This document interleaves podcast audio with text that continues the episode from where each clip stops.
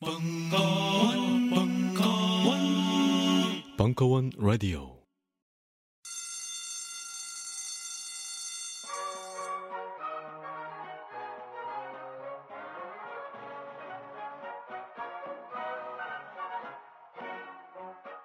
오늘도 힘차게 매일매일 활기찬 당신의 아침을 책임질 손안의 킹스베리, 중세 왕과 귀족들만 먹었다는 아로니아와 함께 발기찬 하루를 시작하십시오.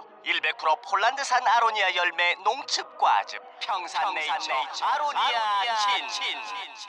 가사노동과 학업, 직장 스트레스로 지친 가족을 위한 최고의 선물. 한국에서 구라파의 맛과 향을 덤으로 느낄 수 있습니다. 우리 가족의 건강은 아로니아가 챙겨줘요. 백 퍼센트 폴란드산 아로니아 열매 농축과즙 평산네이처 아로니아 진. 보다 자세한 사항은 딴지마켓에서 확인하실 수 있습니다. 안녕하세요. 딴지마켓 조르피시 판매 책임자 이경식입니다. 요즘 딴지에 걸려있는 재산이 때문에 나름 유명이 되었는데요. 직접 용산 매장으로 찾아오시는 분들은 먼저 알아봐 주시고, 배달을 갈 때에도 제 얼굴 보고 바로 열어주시더라고요. 요즘 저의 가장 큰 고민이 바로 이겁니다. 저도 사실 용산 용팔이었거든요.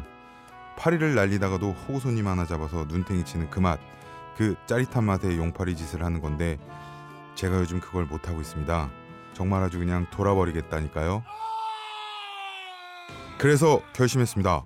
이왕 이렇게 된 거 정말 정직하게 장사하자. 아니, 정확히는 정직하게 장사할 수밖에 없습니다. 다 알아보시는데 말이죠. 은하계에서 가장 정직하고 가장 에이에스가 믿을 만한 조립피씨 전문업체 컴스테이션의 졸라 유명한 이경식이었습니다. 이왕 이렇게 된 거 아예 제 휴대폰도 밝혀버리겠습니다. 공일일 팔구이 오오육팔 전화 주십시오. 제가 직접 받습니다. 감사합니다. 저희 컴스테이션은 조용한 형제들과 함께합니다. 영화 나홀로 집의 한 장면을 기억하십니까? 어린 주인공이 목욕 후 어떤 화장품을 바르고 비명을 지르는 장면인데요. 이때 썼던 제품에 유해 화학 성분이 들어있었다고 밝혀져 논란이 되고 있습니다.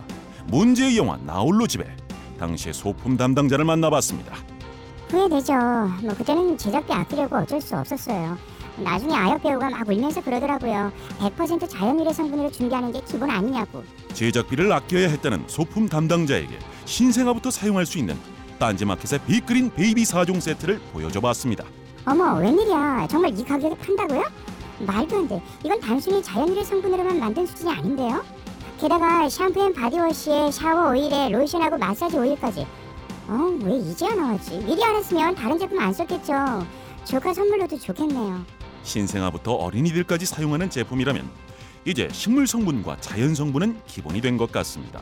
더불어 피부 보호막을 pH 오 점 오로 건강하게 지켜주는 약산성의 빅그린 베이비 사 종 세트 출시는 아이들의 피부 건강에 긍정적인 영향을 미칠 것으로 보여 세계인의 이목을 집중시키고 있습니다. 근데요, 이 딴지마켓에서 빅그린 샤워오일 정품 이벤트도 진행 중이래요. H발란스와 바디 모이스처 샤워오일 각 백 개씩을 배송비만 받고 보내주는 파격적인 행사라네요. 서두르지 않으면 저처럼 후회하실 거예요.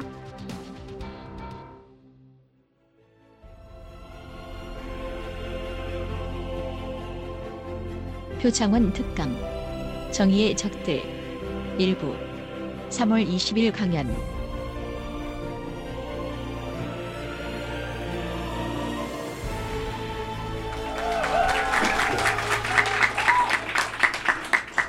안녕하세요, 김호준입니다. 네. 이때 박수를 치는 거예요.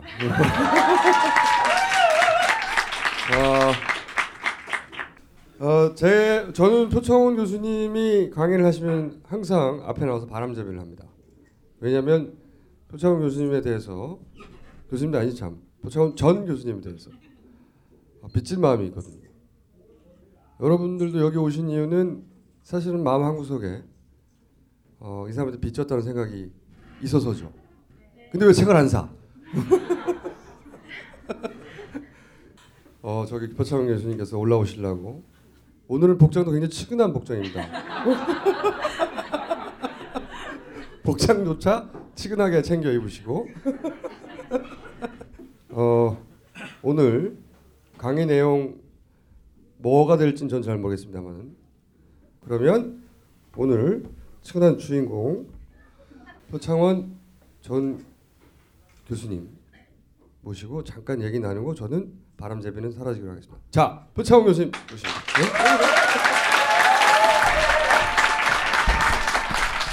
안녕하세요. 고맙습니다. 제가 이 개월 전까지만 하더라도 이 개월 전까지만 하더라도 아직 완전히 백수로 지내리라는 어, 그런 결정을 내리기 전입니다.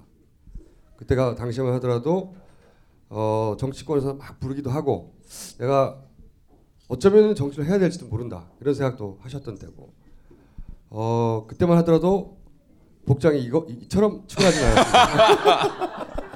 이렇게 측은하진 않았으나 이제 완전한 민간인 복장으로 저도 맞췄어요. 그래서 커플이죠. 커플. 네. 커플은 아니고요. 거부할 어. 사람은 저와 같은데요. 외모상으로 보면.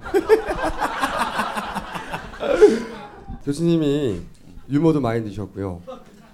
교수님의 유일한 단점은 재밌지 않다는 거예요.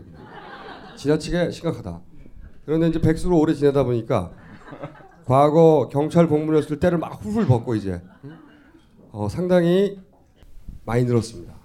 말도 늘고 그죠? 표정도 늘고 심지어는 귀엽기까지 하고요. 자, 그럼 바람재미는 내려가는데 여러분 잊지 마십시오. 책을 사야 한다는 거. 할 때 꼭 책을 사. 한 권 사신 분은 또 한 권 사서 주변에 뿌리세요. 뿌릴 데가 없으면 그냥 냄비 받침을 쓰세요. 자, 저는 내려가겠습니다. 감사합니다. 네.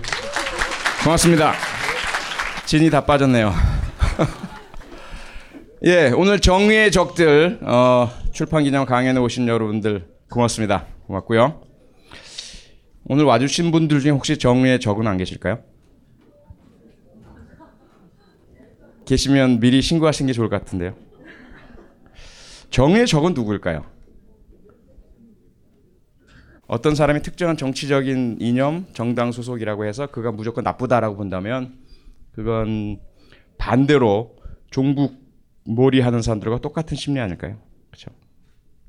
정의의 적, 본인이 정의의 적이 되고 싶은 사람 혹시 있을까요? 이 세상에 있습니다. 있습니다. 하지만 그게 표면적으로 그렇게 주장하고 외치기는 하는데요. 예를 들자면 나는 나쁜 놈이야. 나는 사람을 죽이고 싶어. 더 죽이고 싶어. 잡힌 다음에도 더 뭐 죽인 게 하냐. 뭐 그 정도 되면 정의의 적이라고 볼 수 있지 않을까요? 원해서 스스로가 내걸고 나는 이런 사람이야 라고 하는데 문제는 그 이면에 깊이 있는 그의 진정한 욕구도 그럴까? 거기에 우리가 의문 부호를 던질 수가 있겠죠. 어쨌건 어, 우리가 늘 하는 이야기 어렸을 때부터 줄창 그, 이 얘기하던 부분 과연 정의라는 것은 무엇일까? 정의가 무엇인지를 알아야 정의의 적이 누구인지를 알 수 있겠죠. 정의가 무엇입니까? 어디 한번 속 시원하게 정의는 이것이다 좀 이야기해 주실 분. 정의는 이것이다. 정의가 뭔지도 모르십니까? 이제까지 그렇게 오래 살아오시고 나서 학교에서도 배우고 사회에서도 배우고 정의가 무엇이다. 좋습니다. 오름이면 다 정의입니까? 너무 쉽게 그렇게 물러서시면 재미가 없잖아요. 예, 오름. 오름이 정의가 아니다라고 하실 분은 안 계시겠죠. 그런데 뭔가 조금 부족한 것 같죠. 왜 그럴까요? 왜? 오름이라는 것만 가지고는 부족하게 느끼는 이유가 뭘까요? 상대적. 본인은 어떻게 생각하세요? 말씀하신 분. 정답을 말씀해 주신 분. 본인은 어떻게 생각하세요? 정의는 상대적이라고 생각하니까? 정답이라고 제가 말씀드렸잖아요. 상대적이라고 생각하세요? 음. 그러면 각자의 정의가 다 있다. 누구든지 자기가 옳다고 믿는 것, 믿는 것 그것이 정의다. 그것이 충돌하면 어떻게 되나요? 서로 다른 이야기를 하면. 힘센 자가 정의인가요? 이기는 자? 상대적 정의의 개념은 그런 거 아니에요. 누구에게나 정의가 있다. 그래서 우리가 최근에 가장 많은 이야기가 그겁니다. 저한테도. 정의란 것은 상대적인 것 아니야? 너 혼자 정의야? 정의란 것은 그때그때 상황에 따라 시기에 따라서 또 주장하는 사람의 입장과 의견에 따라서 달라질 수 있는 것 아닌가? 그래서 한번 질문을 던져봅니다. 히틀러 나치의 우생학. 그들은 옳다라고 얘기했죠. 순수 아리안 혈통, 우수한 인종이 더 많아져야 지구가 더 훌륭한 곳이 되고. 봐. 독일을 봐. 그렇죠? 범죄 저지르는 자, 정신질환자, 그리고 질서를 어그러뜨리는 자, 길거리에서 거, 거린들, 노숙하는 사람들, 그들 중에 상당수가 유색인종이거나 집시이거나 그렇잖아. 저들이 더 많아지면 어떻게 될까? 사회는 더 더러워지겠지. 우수하고 깨끗하고 뛰어난 순수 백인 아리안 혈통이 더 많아지도록 해야 해. 이게 우생학 아닌가요? 그렇죠? 그래서 유색인종들 잡아서 컨센트레이션 캠프에 넣어놓고, 그리고 생긴 건 좀 비슷하게 하얀색이지만 대단히 계산적이고 이기적이고 짜고 어, 고리대금을 받고 하는 유대인들, 이들도 전부 격리시키고. 이 우생학이 한참 유럽을 휩쓸고 다닐 때는 지금 우리가 복지국가 또 어, 민주주의의 그 모범국가라고 부르고 있는 북구, 스웨덴 같은 나라에서도 장애인들하고 범죄자들에 대해서 단종수술이 있죠. 단종수술. 더 이상 어, 아이를 못 낳게 하는 수술을 천구백칠십 년대까지 했습니다. 어때요? 오름이라는 견지에서 봤을 때 첫째, 세상에 조금 더 우수한 사람들이 많이 어, 있도록 하고 좀 열등한 사람이 줄어들도록 한, 한다. 장애 가진 거 얼마나 본인도 힘들고 주변도 어렵, 어렵지 않는가. 아예 처음부터 안 생기도록 하는 게 낫지 않나. 그리고 또 이 당시엔 동성애자도 마, 마찬가지로 제거의 대상이었죠. 옳은 거 아닌가요? 틀리다면 왜 틀린 겁니까? 왜 틀리죠? 왜 고기를 가로저었죠? 왜 틀려요?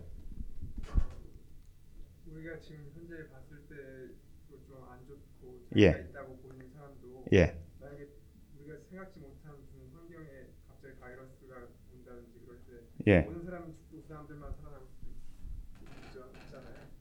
그런 관점으로 봤을 때 뭐가 가치 있고 가치 없다라는 것은 인간이 쉽게 평가할 수 없고. 음, 지금으로 봐서 장애가 열등해 보이지만 상황과 환경이 달라지면 그게 아닐 수도 있다. 그렇기 때문이다. 그러면 거꾸로 확인이 되면, 과학적으로 확인이 된다면, 어떤 상황과 환경에서도 그들은 열등할 수밖에 없다라는 것이 확인되면 그때는 괜찮은가요? 아까 말씀하신 건 전제가 모르기 때문이라고 말씀하셨잖아요. 그들이 우수할 수도 있, 있는데 모르기 때문에 그들을 지금 없애거나 줄어들게 만들면 잘못했다고 말씀하셨잖아요. 우리가 안다면 만약에 백 퍼센트 확실하게 과학으로 그때는 괜찮을 거냐 말이에요. 예를 들어서 우리가 사이코패스 얘기 많이 하죠. 연쇄살인범 또는 인종학살이나 이런 엄청난 나쁜 짓을 저지르는 사람들이 사이코패스다. 그런데 우리가 과학의 발전으로 잉태했을 때 산모의 뱃속에 있는 아가에게 검사를 하면 그가 사이코패스가 될 수 있을지 아닐지를 알 수 있다고 한다면 어떨까요? 그때 우리는 그 잉태한 아가를 엄마가 싫다고 하는데도 강제 낙태 유산시키는 법을 통과시킨다고 할 때 그걸 여러분 찬성할 겁니까? 반대할 겁니까? 왜 반대합니까? 생명 기준하니까요. 나중에 그 사이코패스가 실제 연쇄살인범이 돼서 선생님의 손주를 살해한다면 그래도 괜찮다고 하실 겁니까? 그러니까 나중에 손주에게 불행이 닥쳐도 괜찮다 이것이죠? 인정하겠다. 내 선택이니까. 네, 고맙습니다. 어쨌건 어떻습니까? 쉬운 문제는 아닌 것 같죠. 어쨌건 조금 단순화시키면 그 당시에 어, 나치가 한창 발호할 때 독일 전체가 사실은 다수의 독일 국민들은 히틀러를 지지했죠. 그가 옳다고 생각을 했고 그의 주장들이 다소 소수자들에게는 잔혹하게 잔인하게 비춰질지 몰라도 우리 다수의 순수 아리안 혈통 게르만족 독일 백인들에게는 히틀러의 주장이 옳다라고들 받아들였습니다. 그러면 그 당시에 그것은 다수의 의견이기도 하니까 민주적이기도 하겠네요. 정의가 그 당시에 상대적인 개념으로 본다면 맞는 건 아닌가요? 여기에 찬성하시는 분. 그 당시에 그런 분위기 하에서 특히 일 차 대전 패전의 멍에를 뒤집어 쓰고 패전에 대한 보상을 하느라고 허덕이고 있던 독일 경제 나락으로 내려가고 실업률은 높아지고 모두가 못 사는 그 상황에서 히틀러의 방법 그것만이 우리를 살릴 수 있다. 그렇게 동의했던 그들. 그들이 옳았다 생각하시는 분 한번 손 한번 들어보실까요? 아무도 안 계시네요.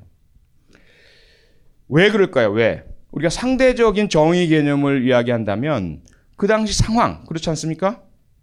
다수를 위해서 우리가 흔히 이야기하는 절대 자수의 절대 행복을 위한 공리주의적인 입장에서 본다든지 하면 히틀러가 결국은 맞았잖아요. 경제 부흥시켰잖아요. 세계 강대국이 됐잖아요. 물론 나중에 시간이 흘러 흘러 패전하고 어, 완전히 독일이 망해지긴 했지만 그, 그 당시엔 그랬다는 거죠. 한, 한 단계 좀 내려와 보면 조금 더 명확해질 것 같습니다. 지존파도 그들만의 정의가 있었습니다. 이 친구. 지존파 사건이 발생했을 때 아직 세상에 안 태어났던 분들도 계시죠. 들어본 적이 없는 분. 검색을 통해서 한 번씩 보기만 했, 했던 분. 그렇죠? 지존파가 한창 범행을 저지르고 검거가 돼서 이 인터뷰를 할 때 정말 우리 그 당시에 텔레비전을 시청하고 이해할 수 있었던 사람들은 깜짝 놀랐습니다. 세상에 이런 일이 없었거든요. 연쇄살인을 저지르고 검거가 됐는데 떳떳하게 전 세계 그 당시엔 하도 잔혹하고 희한한 살인 사건이었기 때문에 연쇄살인 사, 사건이었기 때문에 자기 어머니 집에 어, 납치한 피해자들을 가두는 감금시설까지 갖추고 있었고요. 거기에서 피해자 중에 일부에 인유까지 먹고요. 그리고 피해자들의 시신을 소각하는 소각장까지 만들었습니다. 그랬던 어, 범행이니까요. 그래서 막 전 세계 언론이 다 와서 취재를 하는데 그 카메라 앞에서 당당하게 나는 더 못 죽인 게 아니다. 특히 이들은 돈 많은 사람들이 악이라고 생각했습니다. 이들의 정의관에서.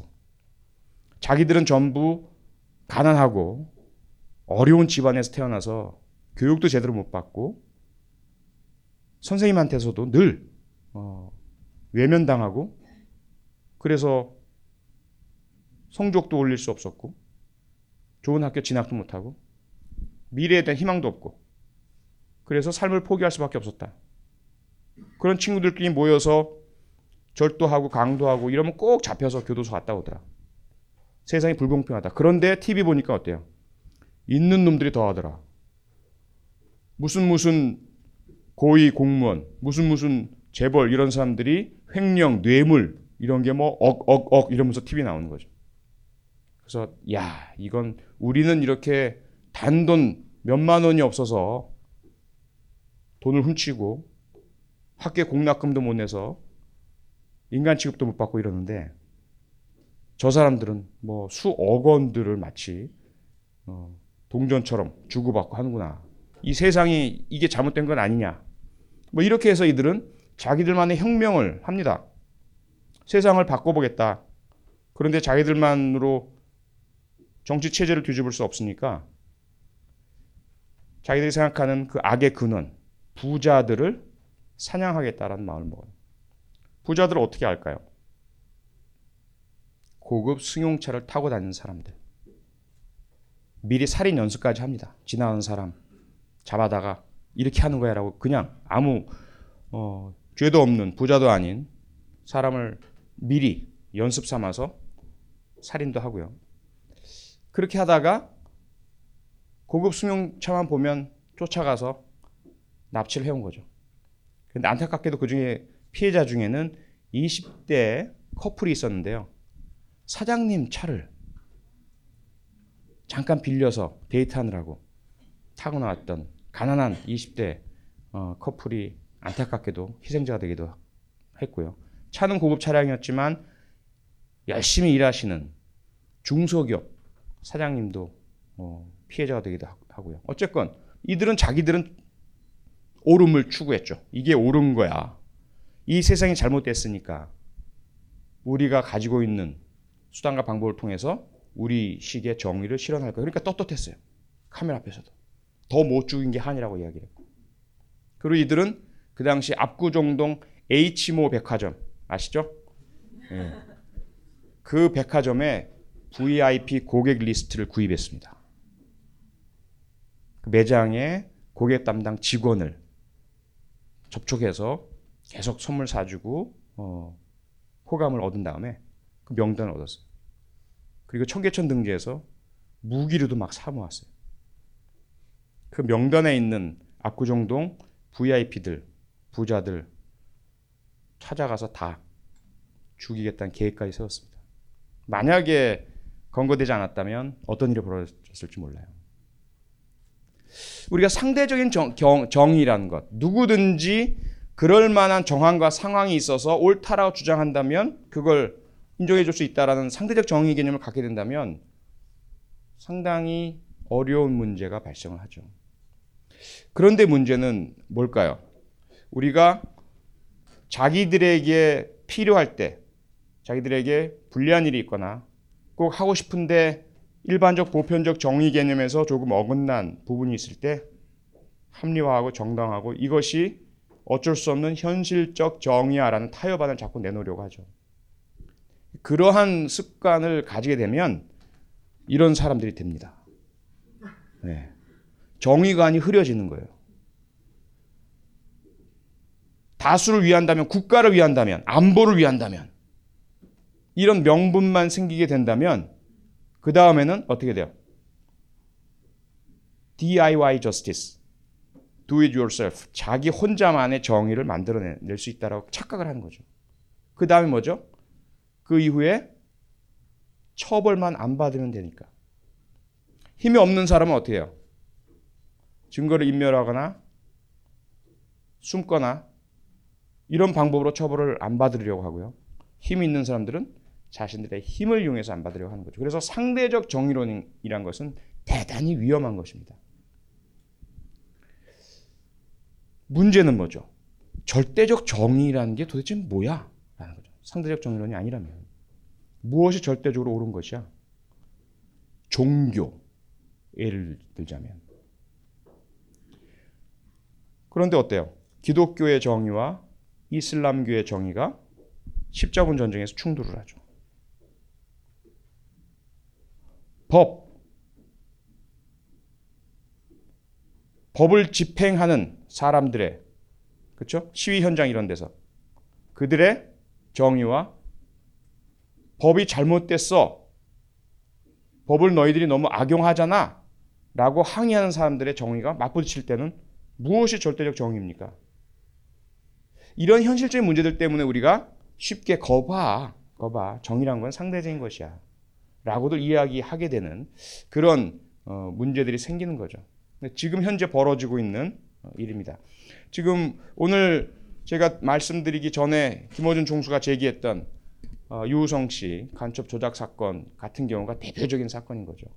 두고두고 우리는 어, 그 사건에 대해서 학계에서도 아마 검토를 계속하고 분석하고 토론하고 해야 되겠지만 자녀들하고도 대화를 많이 해야 할 사건입니다.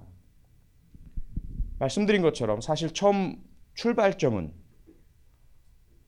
분단의 현실이라는, 그렇죠? 대한민국의 특수, 특수한 상황이 있죠.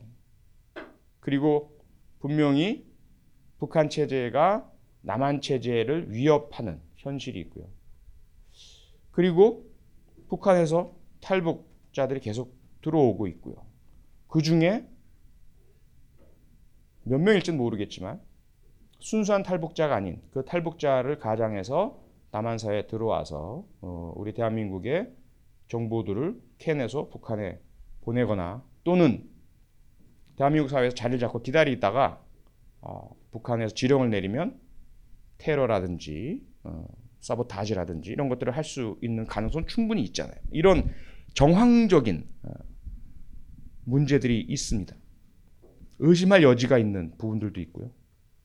그런데 거기에서 이제 대단히 민감한 문제, 남들은 전혀 모르는 그런 일을 하는 전문적인 위치에 있는 사람만이 알고 있는 그런 사실이 이제 다가오는 거죠. 여기서 이익이냐 오름이냐의 갈등이 생깁니다. 분명히 내가 볼 때 이 사람은 간첩이라는 확증이 없어. 그런데 이 사정을 모르는 남들이 봤을 때는 어때요? 의심할 만한 여지가 충분해. 지금 우리에게 무엇이 필요해? 뭔가 안보의 위험, 북한의 위협, 이것이 실제로 존재한다는 증거가 필요해. 그래야만 그 이전에 있었던 여러 가지 문제들이 이해가 될 수 있어. 이런 상황이란 거죠.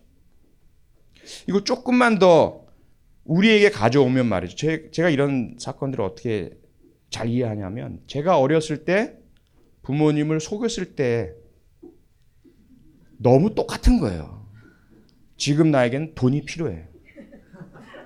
친구들과 가서 갤러그 게임을 해야 돼. 아니면 함께 새로 나온 맛있는 떡볶이를 먹어야 돼. 그런데 내, 나한테는 돈이 없어. 그런데 부모님은 학교에서 어떤 참고서를 사오라고 했는지 잘 모르셔. 딱 한 번만, 엄마, 학교에서요, 수학 참고서 사래요. 그런데 얼마니? 이천 원이요. 두근두근두근. 뭐 이렇게 비싸? 그 당시에는요. 아, 그 얼마나 비싼데요. 그, 그것만 있으면 내가 공부 잘할 것 같은데. 주시죠. 그러면 그때 저는 제 세 살 위 형한테서 배운 수법이 있습니다. 스스로 창의적으로는 못해요. 범죄자들은 대부분 다 배워요. 뭘까요? 헌책방. 아, 해보셨네.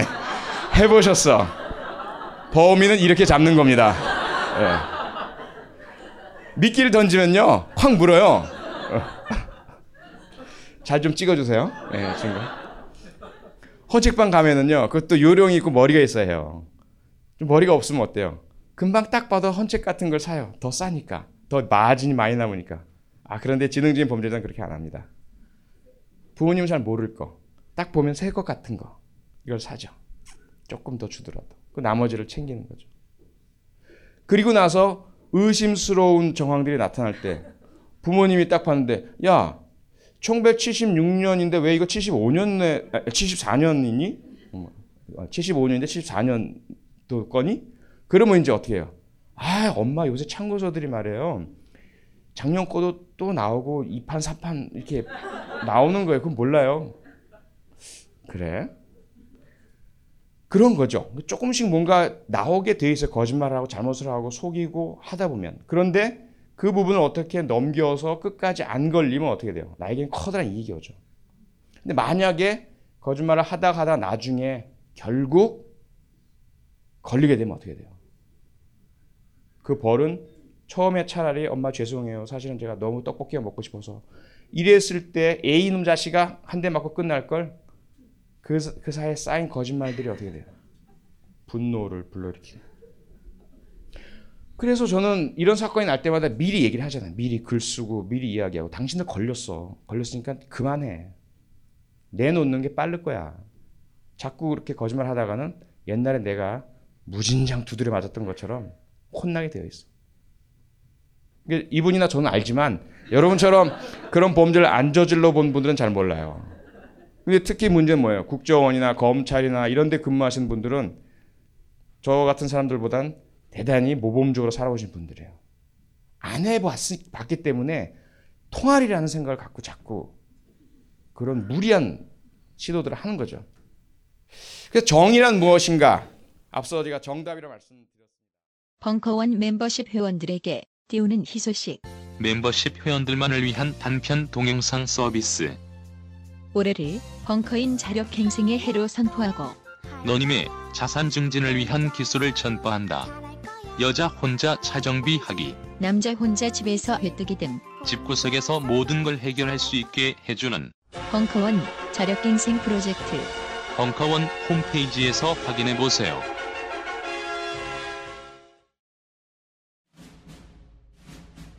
스마트폰의 바이블. 벙커원 어플이 대폭 업그레이드 되었습니다. 강좌 및 강의별 결제 기능 탑재.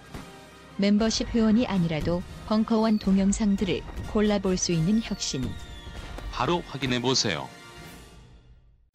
정의란 무엇인가? 앞서 제가 정답이라 말씀드렸습니다. 옳음이 정의죠. 다만 뭐죠?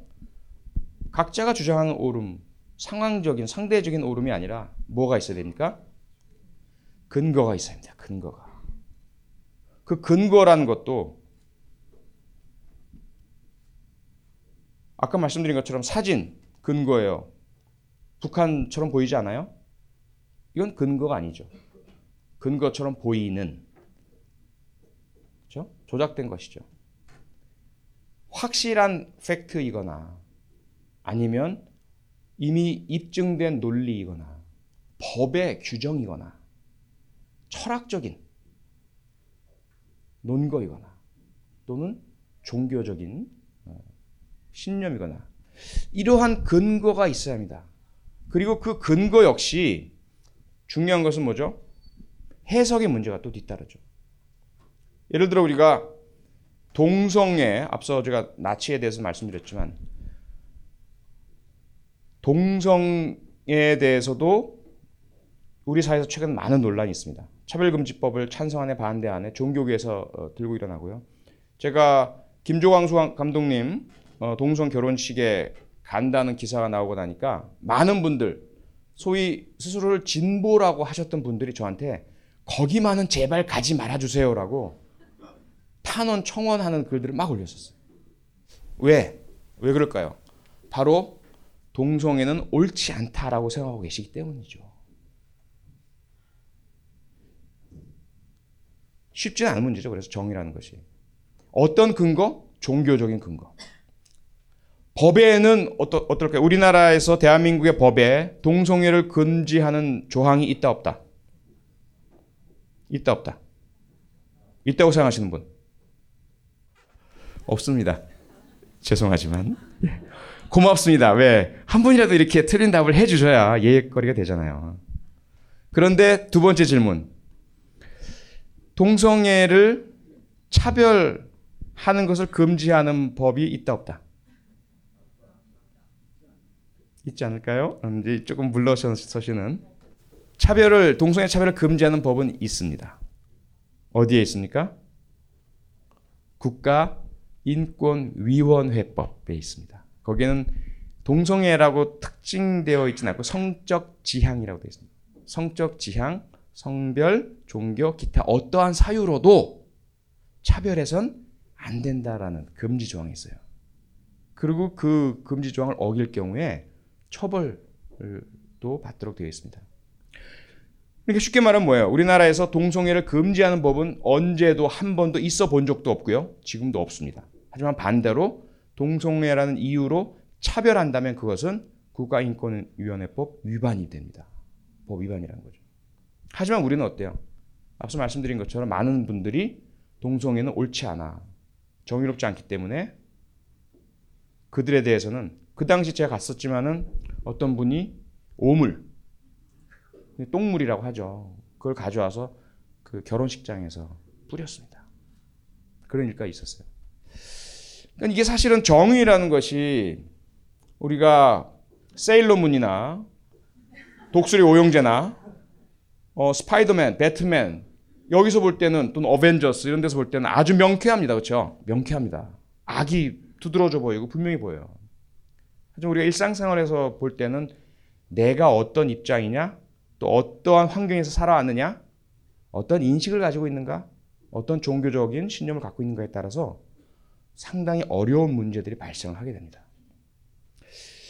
그래서 뭡니까? 가장 중요한 것은 분명히 근거가 되는 부분들을 우리가 잘 알아야 한다. 그것은 개인이 그렇다면 이 세상에 있는 모든 법을 다 알아야 할까요? 모든 철학적인 논거를 다 알아야 할까요? 모든 논리적인 틀을 다 알고 있어야만 정의로울 수 있을까요? 그렇진 않다는 거죠. 그렇진 않습니다. 문제는 무엇이죠? 바로 이러한 법이나 철학이나 논리나 사실의 중요한 요소들이 누구에게나 알기 쉽게 받아들여질 수 있는 사회적 시스템이 되어야 하는 것이죠. 초등학교, 그래서 우리가 늘 그런 말 하잖아요. 넌 초등학교도 안 나왔니? 그 말의 배경에는 초등학교만 나와도 기본적으로 우리 사회에서 중요한 정의에 대한 감수성을 기를 수 있다는 것이 거기에 전제되어 있는 겁니다. 하지만 정말 그럴까라는 거죠. 지금 제 아이도 지금 초등학교 육 학년 곧 졸업을 앞두고 있습니다. 우리 아이가 초등학교 육 학년을 이제 곧 맞춰가는데 옳고 그름에 대한 디테일한 규정 내용들은 모른다 할지라도 이 사회, 이십일 세기 대한민국을 살아감에 있어서 기본적으로 갖춰야 할 정의에 대한 감수성, 판단력, 상식을 갖추고 있을까? 거기에 대해서 조금 많은 대화를 저는 하거든요. 아이하고 많은 대화를 하는데 학교에서 충분히 형성시켜주고 있지는 않다는 것을 발견을 합니다. 그런 거죠. 그래서 지금 얼마나 어렵겠습니까? 지금 정치적으로 갈리고 이념적으로 나뉘고 지역적으로 나뉘고 세대별로 어, 각각의 첨예한 그런 갈등 상태에 있을 때 정의라는 것을 이야기하기가 얼마나 어렵, 어렵겠느냐라는 거죠. 본인들에게 싫은 거 불편한 걸 이야기하면 바로 너는 저쪽 편이지 라는 말이 나오게 되어 있어요. 그래서 제가 최근에 정치 중단 내지는 정치 불간섭 선언 이런 걸 했습니다. 제가 그런 자격이 있는지는 모르겠지만 왜? 하도 무슨 얘기를 하려고 하면 정의와 관련된 얘기를 하려고 하면 편을 가지고 꼭 저쪽에서만 그런 게 아니에요. 예를 들어 제가 폭력은 나빠요 라고 이야기를 하고 시위를 하더라도 어떠한 정부의 부당성이나 권력의 문제에 대한 항거를 한다 하더라도 최대한 마지막 순간까지 법을 지키는 것이 좋다. 굳이 구태여 일부러 관심 끌기 위해서 폭력 행동을 하는 것은 나쁘다라는 표현을 하면 진보 진영에 있는 분들이 벌떼처럼 저를 공격을 합니다. 역시 너는 스스로 보수라고 하더니 보수 맞아. 이런 보수 인증이야. 빨리 가. 왜 여기서 놀아. 이런 얘기를 하세요. 진보의 땅에서 나가라. 막 그러세요. 찾아보세요. 지금 그 게시판이 저에 대한 그 게시판들이 다 있습니다. 그럼 뭡니까? 결국 우리가 늘 남을 비, 비난할 때 쓰는 이중잣대죠. 내가 하면 로맨스, 남이 하면 불륜 이런 거죠. 언제나 우리가 무엇이 옳으냐 그르냐의 문제를 이야기할 때 아, 이게 누구 편에 이로운 거야? 이것부터 생각하는 습관이 되어 있어요. 어제 그제 신라 호텔 택시 들이받은 사건 있잖아요. 딱 그 사건에 대한 그 페이스북이나 트위터나 의견들을 관찰했습니다. 역시나 일단은 그 사건이 보도된 매체가 어디지? 이거부터 관심을 가져요. 그리고 어떻게든 한쪽에서는 노블리스 오블리주의 전형이야. 칭찬하려는 이야기들이 막 나오고 바로 자동적으로 다른 쪽에서는 다른 반대적인 논리들이 무조건 나옵니다. 왜 급발진에 대해서는 조사도 안 하고 그 다음에 또 뭐죠? 회사의 돈을 개인 오너가 마음대로 그렇게 하는 게 옳은 거야? 만약에 그것이 입장이 바뀌었다면 어떻게 되었을까요? 그 사람이 신라호텔의 이부진 부사장 회장이 아니고 만약에 뭐 친노 계열의 기업인이었다면 어땠을까요? 아마 정반대 현상이 일어났을 거예요. 소위 보수라고 하시는 분들은 어떤 꼬투리를 잡아서라도 문제를 제기했을 거고요. 친노 진영에 계신 분들은 소위 말하는 쉴드를 치고 그렇죠? 칭찬하고 이런 노력을 했을 거란 말이죠. 이런 상황은 우리가 자기 스스로 개인을 위해서라도 빨리 탈피를 해야 합니다. 행복하지가 않아요. 마음속 깊은 곳에서는 옳지 않다라는 것을 알고 있기 때문이죠. 그래서 그 이중잣대가 아닌 뭐 무지의 장막. 영어로 veil of ignorance라고 이야기하는. 존 롤스가 이야기하는 무지의 장막. 그게 뭡니까? 무엇이 옳은지 그런지 정의인지 아닌지를 판단하기 위해서는 그 사안의 영향과 결과가 나에게, 우리에게, 누구에게 어떻게 이루어질지를 내가 몰라야 판단을 정확히 내릴 수 있다는 이야기입니다. 무지라는 것에 장막 뒤에서 결정을 내려야 하는 것. 쉽게 설명드리면 그겁니다. 제가 주로 우리 아이들 둘에게 둘 다 탄산음료를 너무 좋아해요. 그런데 대개 식당에 가면 저를 알아보시던 동네 식당 주인 아주머니께서 꼭 한 병만 딱 서비스로 주세요. 추가로 시키고 싶진 않아요. 그때 둘이 눈빛이 오가죠. 방법이 뭐죠? 더 많이 먹고 싶어하는 두 아이에게 한 병밖에 없는 그 콜라를, 잔은 두 개가 있어요. 어떻게 하면 됩니까? 똑같이? 아무리 똑같이 제가 나, 나누려고 해도 손이 덜덜 떨리면서 흐르기만 하고, 아이들은 서로 상대방이 더 많은 걸 가져갈 것 같다는 의심을 가지, 가집니다. 모르시는구나. 어차피 남의 거는 더 큽니까? 방법이 있습니다. 뭔지 아세요? 한 아이는 나누고 다른 아이는 선택을 하는 겁니다.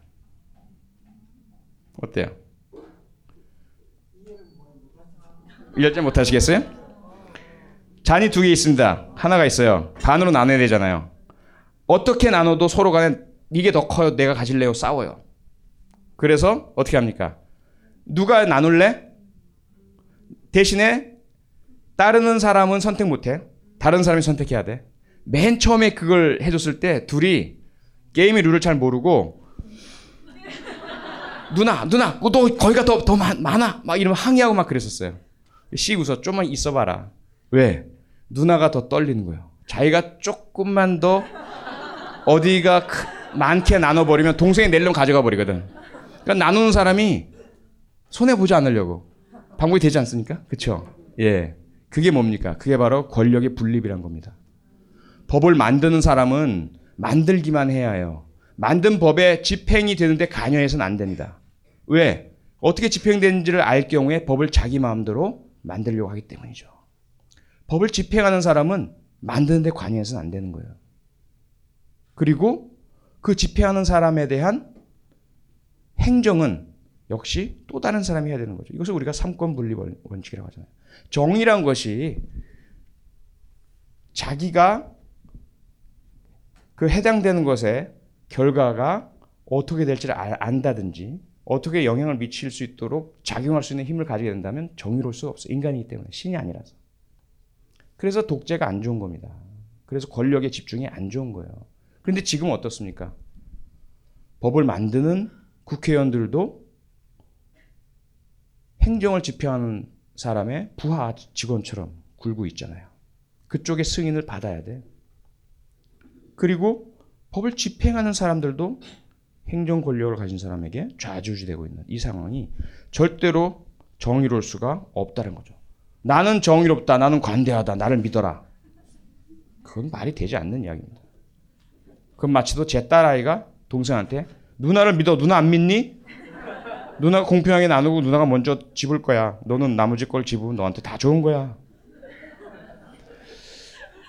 정의란 것은 그런 거란 거죠. 그래서 우리가 그런 큰 단위에서도 문제지만 개인적인 단위에서도 가급적이면 한 번씩 좀 숨을 멈추고, 아, 내가 이게 누구 편인가, 누구에게 이로운가 보다 내가 다른 쪽 상대방이 될 수도 있다는 가정하에서 한번 봐야 되잖아요. 동성애가 또 그런 겁니다. 내가 동성애자가 아닌가 너무 쉽잖아요. 그들을 나쁘다, 더럽다, 변태다, 병이다, 죄악이다, 단죄하라, 쉽잖아요. 쉬운 거는 일단 정의에서 멀 수 있다는 생각을 한번 해볼 필요가 있어요. 아마 입장을 바꿔나 봐야죠. 혹시 내가 저렇게 태어났다면 다른 사람들이 나에게 그러한 마구잡이 돌을 던지고 비난을 던질 때 나는 어떤 심정일까? 우리 아이가 그렇다면 쉽게 알 수 있는 방법이 있어요. 역시 마찬가지로 우리 아이들을 이용하면 그렇습니다. 학교 폭력 있잖아요. 우리나라는 어디나 학교 폭력 다 있다고 설문조사 결과 다 나오더라고요. 그럼 반에 삼십 명이 있다. 그러면 그 삼십 명이 서열에 다 정해져 있죠. 짱부터, 그렇죠? 찐따까지. 그러면 아이들에게 물으면 다 끄덕끄덕해요. 여, 여러분 반에서 그럼 일 번부터 삼십 번까지 쭉 한번 생각해봐. 딱 생각을 해요. 누가 왕따당하지? 따당하지? 삼십 번 따요. 찐따요. 오케이. 그러면 걔가 전학을 가면 왕따가 없어지나? 이십구 번이요. 바로 나와요. 그때까지는 아이들이 신나게 대답을 하죠. 그 다음 제 질문은 너는 몇 번이니? 어, 표정이 달라져요. 물어봐요. 몇 번이야? 몇 번이야? 몇 번이야? 그러면 어떤 아이는 자신 있게 자기는 좀 뭔가 어, 세다고 생각하나 봐요. 사 번이요 이렇게 얘기해요. 옆에 있던 아이가 십이 번이요. 어떤 아이는 십칠 번이요. 그 다음 질문을 던져. 자, 그러면 이십구 번도 전학 간다. 그러면 어떻게 되지? 그러면 이제 아이들이 느낌이 오는 거죠. 아, 나에게도 돌아올 수 있는 일이구나. 그러면 어떻게 돼? 그 전에 물어볼 때는 그 따당하는 아이에 대해서 어떻게 생각하니? 그럼, 아, 걔가 그럴 만한 이유가 있어요. 걔가 말이죠. 맨날 찌질하고요. 냄새도 나고요. 뭐 말도 안 되는 얘기도 하고요. 막, 막 얘기를 해요. 그러다 이제 자기한테도 차례가 올 수 있다라는 이야기, 이야기 어, 질문을 던지고 나서 이야기를 나누다 보면 달라지게 되죠. 누구나 그 대상이 될 수 있다라는 것. 그 다음부터는 우리가 아, 이게 해당되는 사람, 피해 입는 그 사람의 문제가 아니라 우리 모두의 문제이구나. 제도의 문제이구나. 관습의 문제이구나. 문화의 문제이구나. 이렇게 이제 들어가는 거죠. 그것이 이제 무죄 장막이란 겁니다. 근데 참 특정 이슈를 놓고 그런 이야기 하기가 너무 힘듭니다. 그렇잖아요. 국정원 사건. 저는 아무의 편도 아닙니다. 무죄 장막 속에서 이야기합니다. 저는 경찰이었잖아요.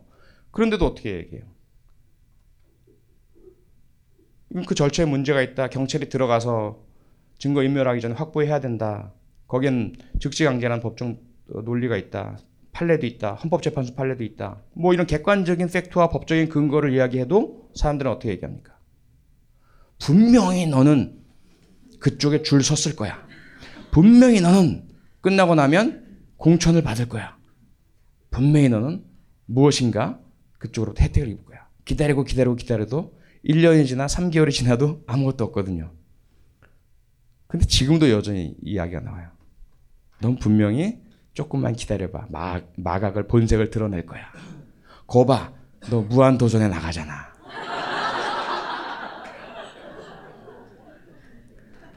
어떻게든 그쵸? 그들이 가지고 있는 그 생각은 바꿀 수가 없어요. 그래서 우리는 처음부터 다시 시작을 해야 합니다. 처음부터 다시.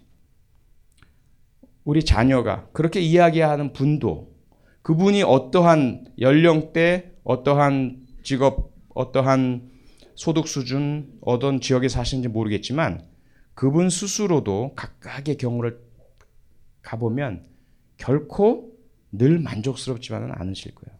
언제든 난 부당하게 피해를 입었어. 나한테 또는 우리 가족에, 우리 아이에게 부당한 일이 발생했어 라고 느끼시는 일들이 있으실 거란 말이죠. 그런 것들이 이루어지지 않는 사회가 돼야지 지금 이 순간 이, 이, 이 상황에서 누가 우리 편이지? 어떤 게 우리한테 유리한지를 따지는 그러한 어, 사회적인 관습을 계속 이, 이처럼 유지해 나가게 된다면 우리는 결코 행복해질 수 없다. 정의에는 여러 가지 그 분야가 있죠. 그래서 오름입니다. 근거가 있고 어, 보편적이고 일반적인 오름이죠. 그리고 그 오름을 해석하기 위해서는 두 가지의 잣대가 필요합니다. 하나는 종적 잣대, 또는 횡적 잣대. 예를 들어서 사대강 사업이 정의냐 아니냐. 장점이고 단점이 있죠. 그렇죠. 물론 그 수행 과정에서 발생했던 거짓말 어, 또는 어, 뭐 뇌물이라든지 어, 편파, 어, 그런 부정부패 이런 것들은 변론으로 치고 그런 사대강 사업을 하는 것이 옳으냐 틀리냐 정이냐 아니냐 이걸 어떻게 볼 거냐 말이죠. 아까 말씀드린 것처럼 제가 쫙 관찰을 해본 결과는 일단 무조건 진보적이거나 야당적이거나 소위 말하는 그런 분들은 일단 사대강은 나쁘다라고 시작하 결론을 내려놓고 시작해요. 그러고 나서 왜 나쁜지를 찾아내요. 그렇지 않습니까? 그리고 그 나쁘다고 하는 분들의 이야기를 수집해서 가져와. 봐라. 이분이 이렇게 얘기했고 저분이 이렇게 했고 또 이런 사례가 있어. 반대에 계신 분들은 반대죠.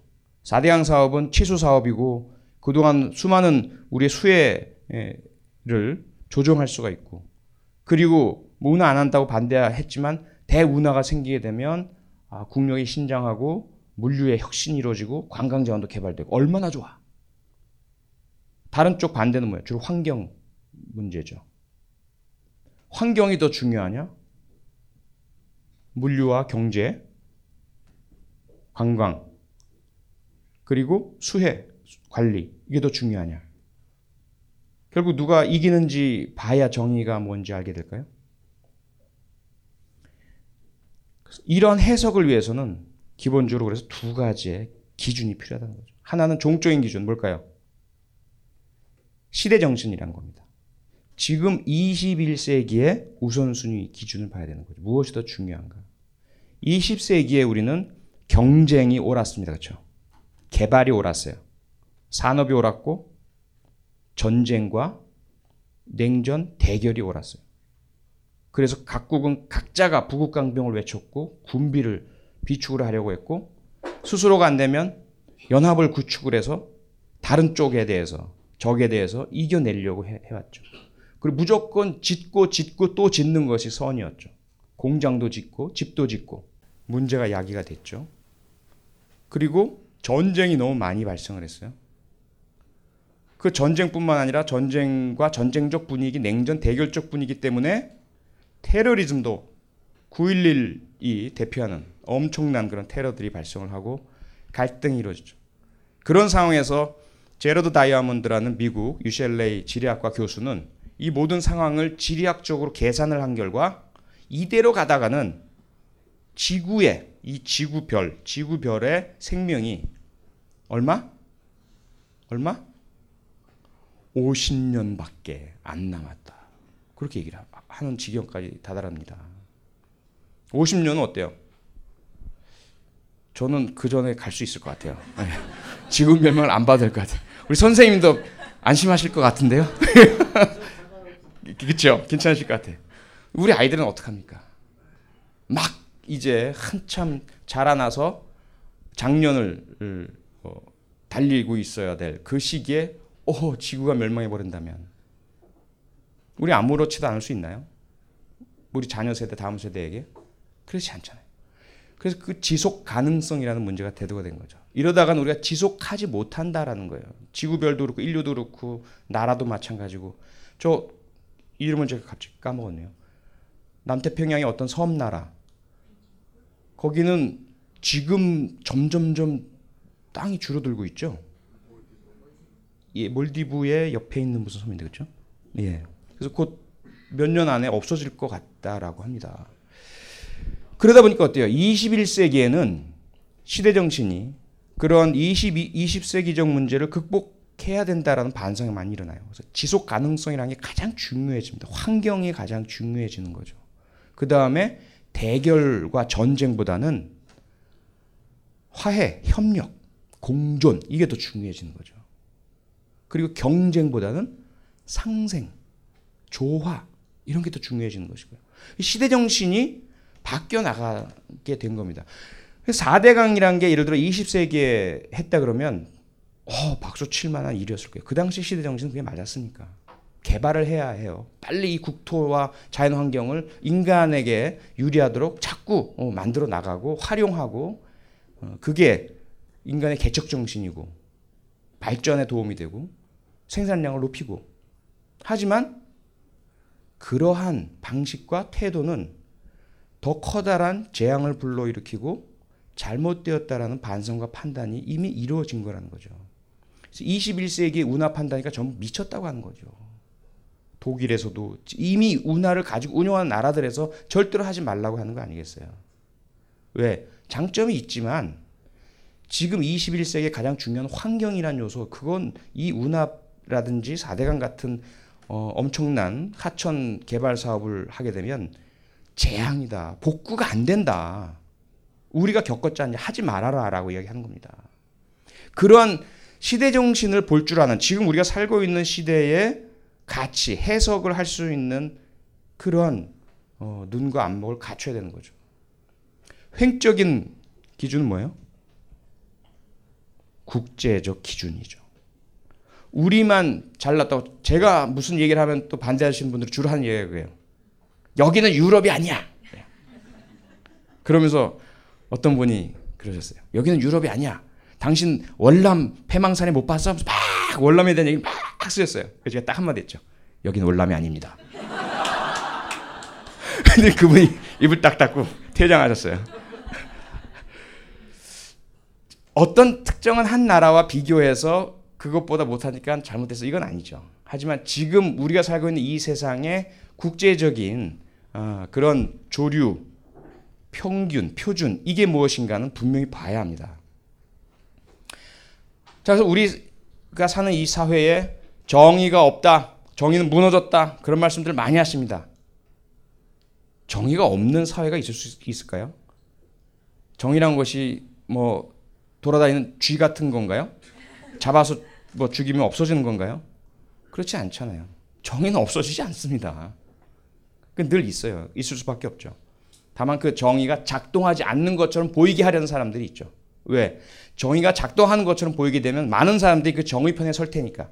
정의가 작동하는 걸 알게 된다면 자기가 정의롭지 않을 때 자신에게 불이익이 올 것이고 단죄가 이루어질 것이고 자기가 소수라는 생각을 갖게 된다면 자신은 나중에 외로울 것이다라는 불안과 두려움이 있기 때문에. 하지만 비록 옳지 않고 정의에 반한다 하더라도 어차피 이것이 통용되고 현실이고 많은 사람들이 그렇게 하고 있다라고 알게 된다면 두렵지 않고 불안하지 않은 거죠. 지옥에 간다 하더라도 나 혼자 가면 무섭지만 이 사람들 다 같이 갈 거야? 괜찮을 것 같은데? 그래서 정의가 없는 것처럼 보이, 보이게 만든 사람들, 그 사람들이 바로 정의의 적들이다라고 저는 이야기를 합니다. 그들이 바로 정의의 적들이다. 그들이 누구냐? 크게 보면 세 가지 부, 부류. 가장 낮은 단계의 정의의 적들은 범죄를 저지르는 자들이죠. 그보다 한 단계 높고 더 위험한 정의의 적들은 그런 범법자들을 잡고 수사하고 그들을 물리친다라고 내세우면서 스스로가 법을 어기는 자들.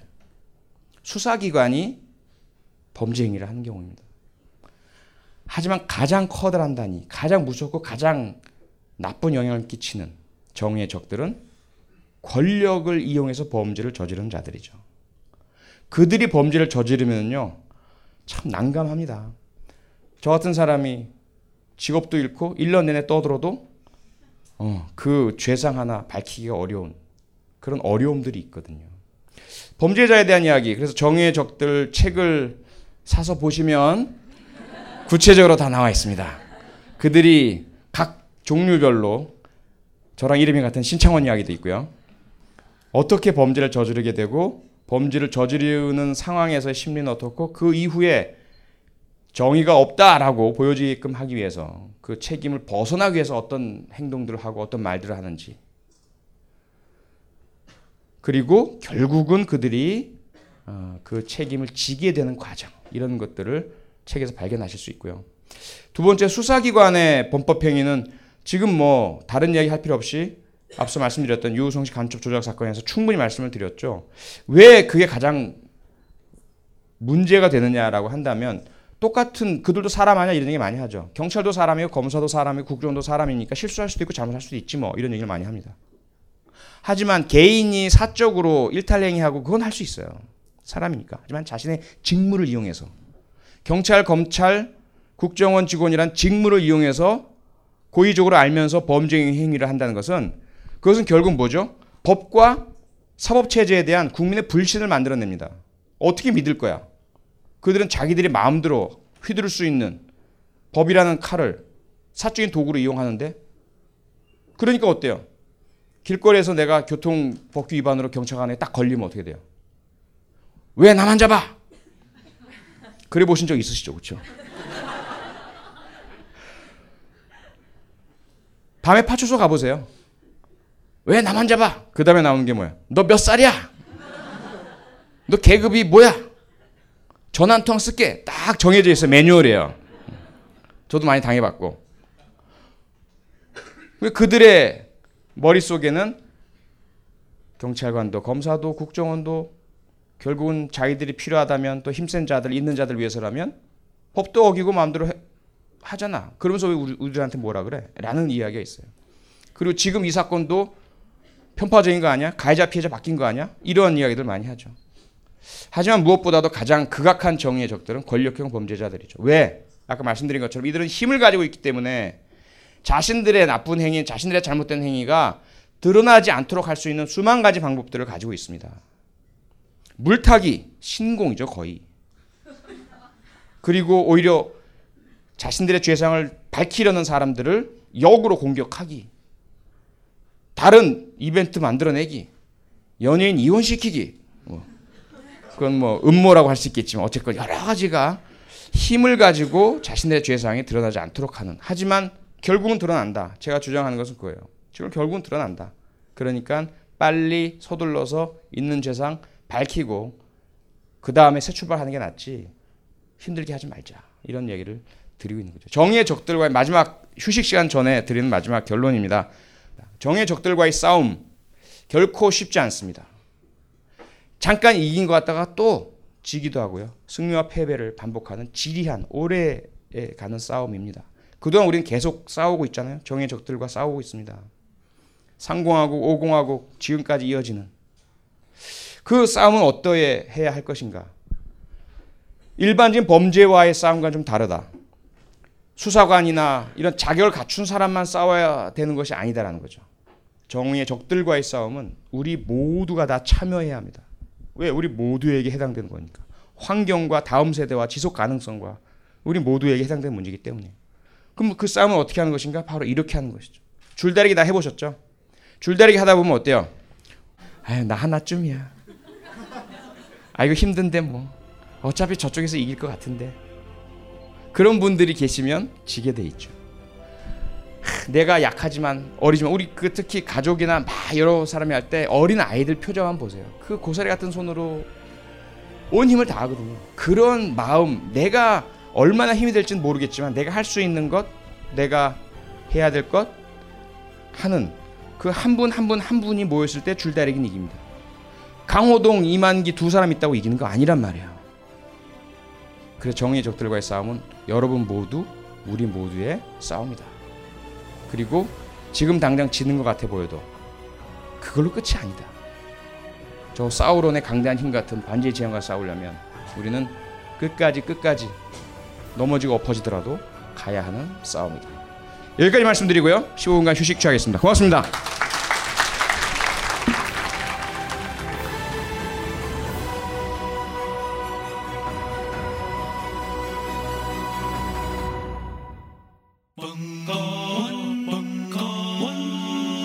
벙커원 라디오.